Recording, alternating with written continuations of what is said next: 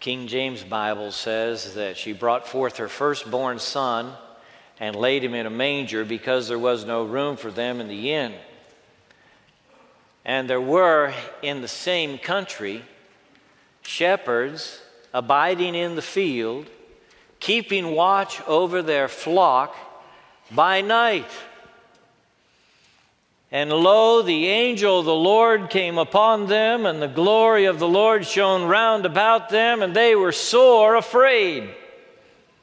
The angel said unto them, Fear not, for behold, I bring you good tidings of great joy, which shall be to all people. We're talking about joy this morning. Joy for every longing heart. And the great joy that the angel said he was bringing, this good news of great joy, is mega joy. If you take the Greek literally, that's what the word says. It's mega joy. So, this is a joy that surpasses even the finest chocolate covered donut in the morning. Right, Michael? It's the joy that surpasses even the perfect gift that you unwrap on Sunday morning.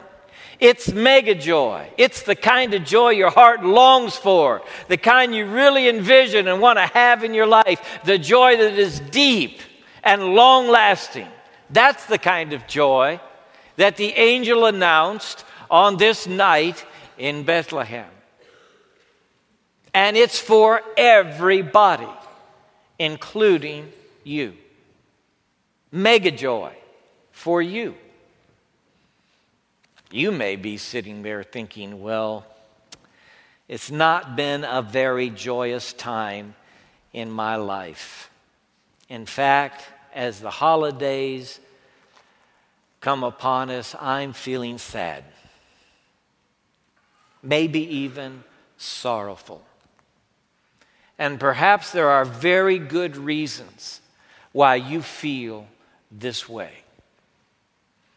When the angel announces good news of great joy, he does so at night. It is night in the field. Have you ever been in the field at night?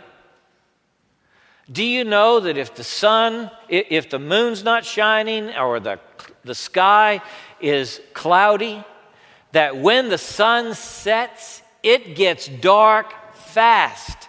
And if you're not where you're supposed to be, if you're in the field at night, you can have a hard time getting to where you want to go because the night comes fast. The news is brought at night of the Savior's birth. In fact, the whole story, when you think about it, Mary and Joseph being required by the Caesar to go to Bethlehem to be taxed and to be counted, her being great with child, them arriving and all the guest rooms being filled, having to go to the stable where the animals live and stay at night, and that's where the baby is born. The whole thing is kind of sad and somber. And it takes place at night. An acknowledgement that sometimes life is dark. Sometimes trouble is long and hard. And the announcement of great joy by the angel and the declaration of this good news at Christmas time does not gloss over pain and sorrow and trouble in your world. Maybe you're walking in a dark time. We're not pretending that darkness doesn't happen, that sometimes we don't know what to do, that sometimes we don't know what decision to make, and sometimes we pray and it doesn't seem like we get an answer. When I went to the Church of the Nativity in Bethlehem, which is the traditional site of the birth of Jesus, I don't know what I was expecting, but I wasn't expecting the dark and dreary experience that I had. If you were to ask me, what is your impression of the Church of the Nativity? I would say, dark and dreary.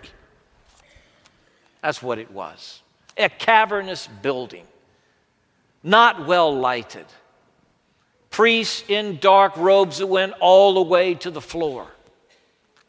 An effort to keep the pilgrims from laughing or speaking out loud, while there were few worshipers in front of a vast altar.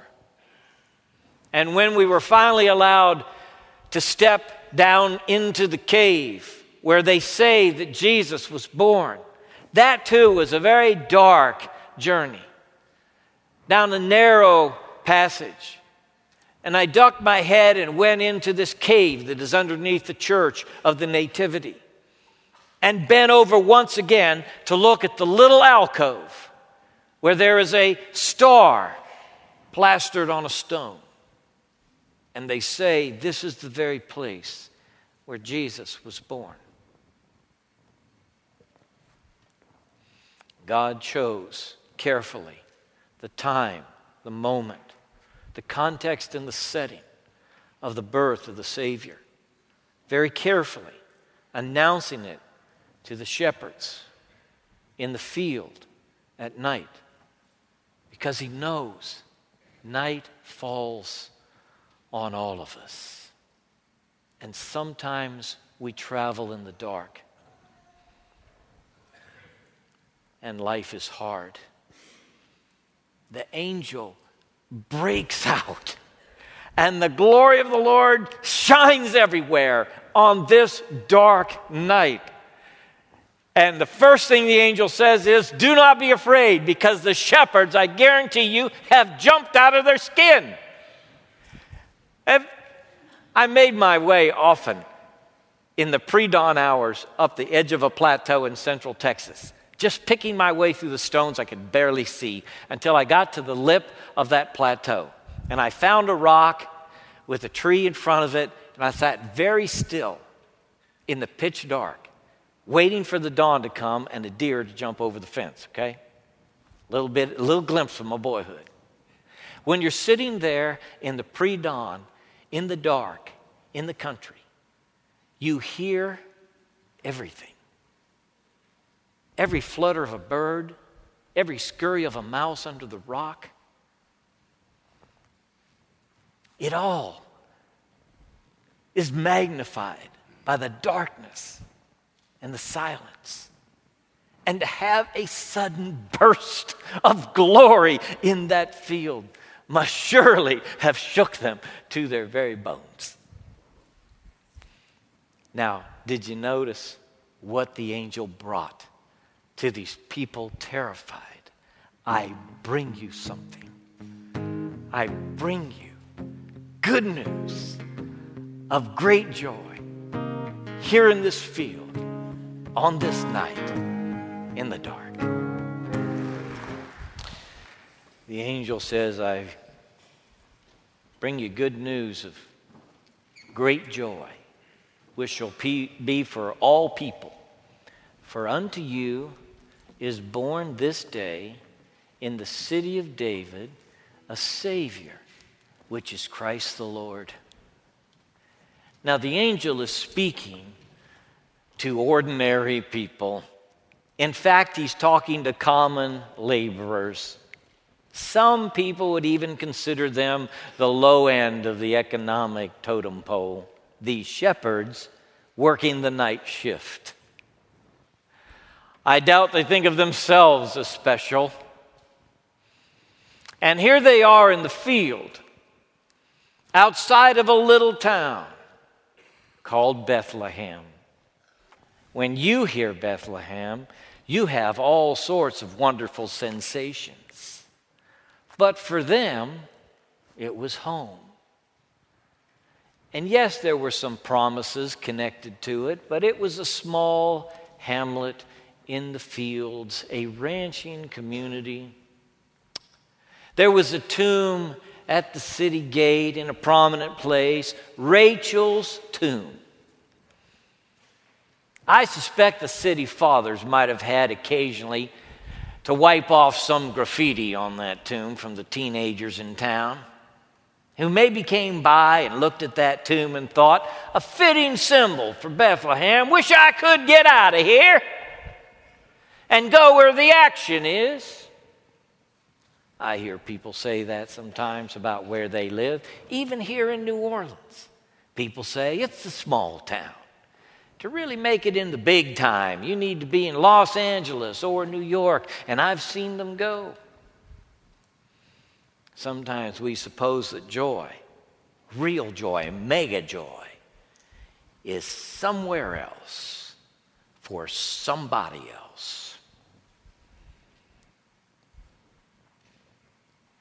The city of David, the place of the promise. There's a baby there. And the baby is doing something that is ordinary, unassuming, unpretentious, doing what babies do, sleeping Jesus. On his mother's shoulder. The shepherds gather around to see this child of promise. Like Bethlehem, and the shepherds. The baby, too, seems humble, ordinary.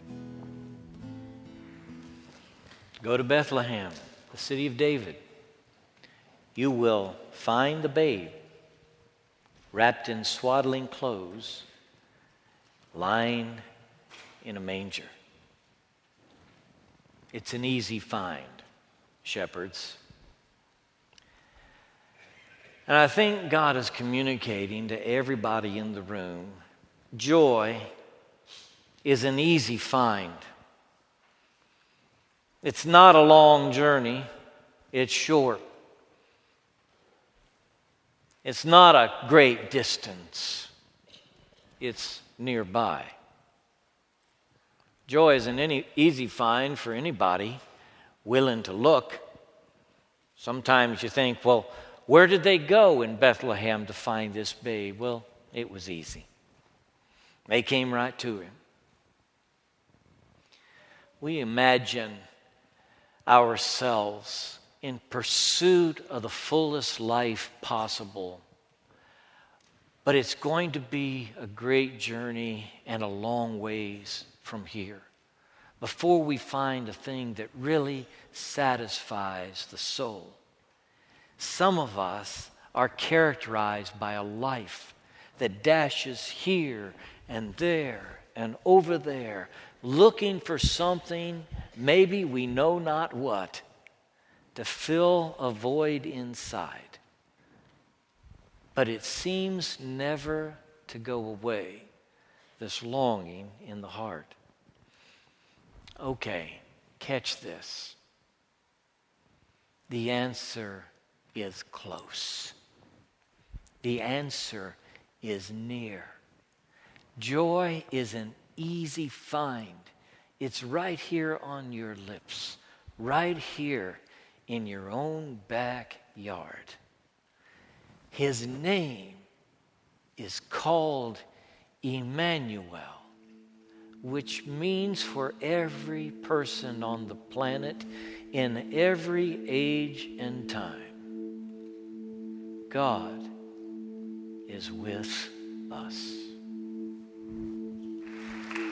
In order that they might not miss it, suddenly there was with the angel a multitude of the heavenly hosts praising God and saying, Glory to God in the highest, and on earth peace, goodwill toward men. The setting is ordinary. The shepherds also. Bethlehem, a small town. It all seems low key. And suddenly there is a multitude of the heavenly hosts praising God and saying, Glory to God in the highest. And it is as if, in order that God might punctuate this particular intervention of His on the face of the earth, He brings a heavenly chorus together unmistakably clear now. God is doing something amazing, something wonderful, something never before seen on the planet. The multitude of the heavenly hosts punctuate this truth. God intervenes. God is breaking in. He made his promise long ago. He repeated it often from many voices in many ways. He said that he would come, that he would send the promised one, the Messiah, his anointed one. And here with this heavenly chorus, he makes it clear this is the one. This is the one. God intends for you to know that He is at work in your life in a multitude of ways that maybe you have identified and maybe you haven't. There have been times when you said of an event that took place in your life, What are the odds? How could that possibly have happened? There are moments you look back on in your life and you count them to be miraculous. Something happened here that just doesn't figure in the normal course of events. And perhaps you've even logged them into your memory as the interventions of God in your life. Things that people said, things that happened to you. The angel, the angel chorus is emphasizing the truth. God breaks in in the normal routine, in the regular journey, at times and places of His choosing, He breaks in. And Christmas is the celebration of God's intervention in the lives of people like you and me, His delivery on the promise that He made that the Savior would come. Indeed, the world was dark when the shepherds were in that field. But the glory shone all around them. The angelic course bathed their world in light. And God is sending His light this season so that people who walk in darkness can see their way. This is the truth that God intends to communicate to every human heart. I love you. I know you. And I have prepared a way for you to come to me and know me through my promised one. The angels announce peace on earth, goodwill toward men as their climactic word. I guess because God knows we need peace. Heaven help us, we need peace. We need His favor. And while some of the darkness we travel in in this world is inexplainable, and we cannot put our finger on its cause, there's so much of what troubles us that is made by humans, decisions against the purpose of God, unloving acts that wound others and ourselves. So much of our darkness, if we really face the truth, happens in here. We become disoriented. We get off the path we thrash around emotionally and spiritually and hurt people that we say we love. And the greatest disturbance we feel is not the evil that is inexplicable, so much as the darkness we bring on ourselves. And that's what troubles us at night what stirs our conscience and hurts our heart is the sense that we do not measure up. We are not who we hope to be or wanted to be. We fall short. Sometimes we, we're desperately hoping that people who live around us will not figure out who we are really down deep inside. And of course, all that secret sin, all that stuff that goes on inside, all the sense of inadequacy and failure. Leaves us confounded, frustrated, and confused. God knows what we need. Every single breathing human being needs rescue. We need a Savior. We need somebody to deliver to our hearts what we cannot do ourselves.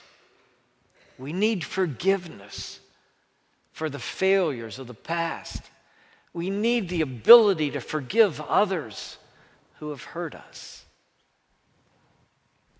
We need God to bring us into His family, into His fold, and deliver to us peace. now, why would God do that for you? Why would God do that for you? Why would God look at you with all the missteps, stumbles, and failures in your life and decide He wanted to rescue you? It's His favor. That's the word goodwill. The new Bibles translate it those on whom His favor rests. The word goodwill actually makes an effort to literally translate this Greek word eudokia. Eu is the good part, and dokia is will, purpose, plan. It indicates the intention of God to do you good. And this goodness is going to be His favor to you he will rescue you from the trouble and sin, even that you have brought on in your life. And He will do so by giving His one and only Son, Jesus of Nazareth, born in a manger, crucified on a cross, buried, and raised from the dead. This is God's path for you. It is His good news of great joy for every single person in the room. And you unpack this present, you unwrap this gift by trusting in Jesus alone as Lord and Savior of your life. You access God's good intention for you by saying, Lord, I know what a mess I am. Please forgive me. I believe you love me and made me and sent your son Jesus to rescue me. And today I'm receiving that good news into my heart. Bow with me, please. Maybe it's you that the angel is singing for today. Good news to you, O person walking in darkness, having a hard time, struggling with your own inner collapse. God has sent his son to rescue you, friend. And this is your moment in the light of God's presence where you can respond yourself to God's great gift. Would you just pray to him and say, Lord, I need you. I want you in my life. Take away all my sin and make me your child today. Would you invite Christ into your life as Lord and Savior? Would you do it? God, have your way in us. Help us to be like those shepherds, ready to go to Jesus, following your instructions, trusting your word, and finding great joy. Amen.